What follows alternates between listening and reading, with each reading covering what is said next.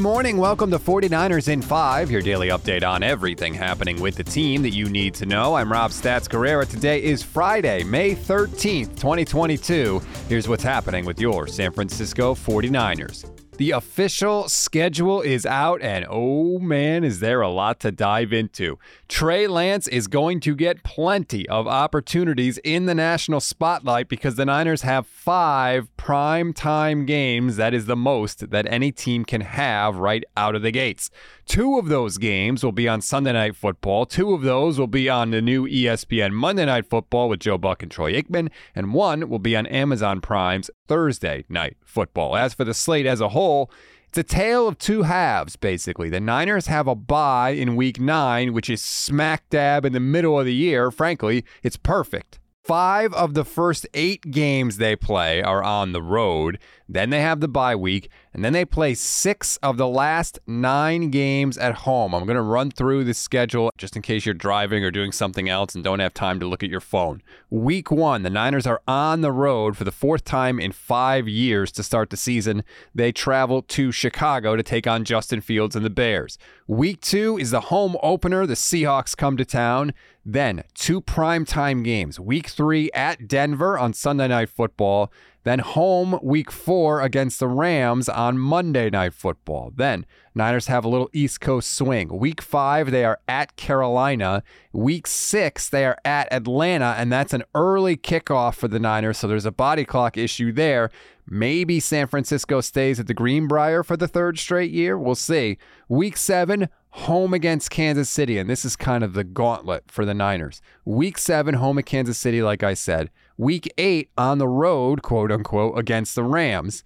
Then the bye in week nine. Then week 10, home against the Chargers on Sunday Night Football. So you've got the Chiefs, the Super Bowl champion Rams, the bye week, and then the Chargers. That is a tough stretch three out of four weeks. Week 11, as we know already, is Monday Night Football against the Cardinals in Mexico City.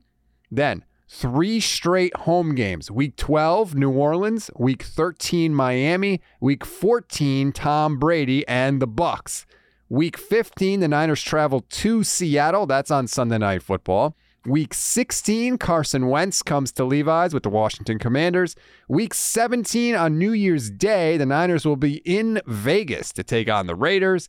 And week 18, the season closes out at home with the Arizona Cardinals. All right, I know that was a lot to take in, but let me give you some big picture takeaways. First, after week six, the 49ers only leave the Pacific time zone one time, and that's to take on the Cardinals in Mexico City. I love that. Travel matters, it affects sleep, it affects recovery.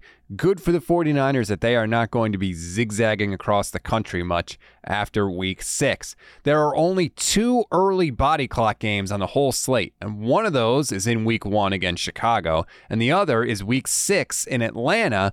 But the 49ers will probably stay at the Greenbrier, like I said, so that kind of mitigates that a little bit. That works in the Niners' favor. And the other thing I don't love is both games against the Rams come before the bye. So they play the Rams twice before week nine.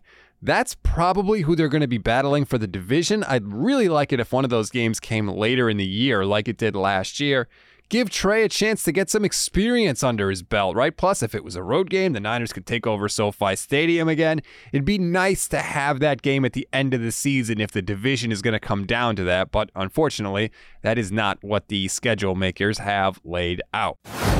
We always give you one thing to read, one thing to watch, and one thing you might have missed. One thing to read on this Friday Steve Young gave a great speech to the Child Mind Institute last month. The Athletic has the quotes. The speech was all about how he struggled with mental health issues like separation anxiety throughout his life. Let me just read you a portion of the article as a teaser. Quote Young's parents tried driving off for a weekend alone, just a few hours away. But Steve quickly convinced his younger siblings that the babysitter was an axe murderer. One frantic call later, his mom and dad were making a U turn and heading home. One thing to watch the 49ers put out one of those schedule release videos on Twitter. It's kind of weird, but also kind of cool. We retweeted it from our at NN Podcast account. If you aren't following, you are missing out. Finally, one thing you may have missed rookie minicamp is officially underway, and offensive lineman Spencer Burford showed up wearing a Bang Bang Niner Gang t shirt. I like him already. That's a wrap on today's 49ers in 5. Please rate, review, and follow the Niners Nation Podcast Network. Enjoy your Friday, everybody. We are going to have much, much more on the schedule. Michelle Magdziuk and I will be breaking it all down in the Gold Diggers Podcast. Make sure you check that out. I'm Rob Stats Guerrera. We'll talk on Monday.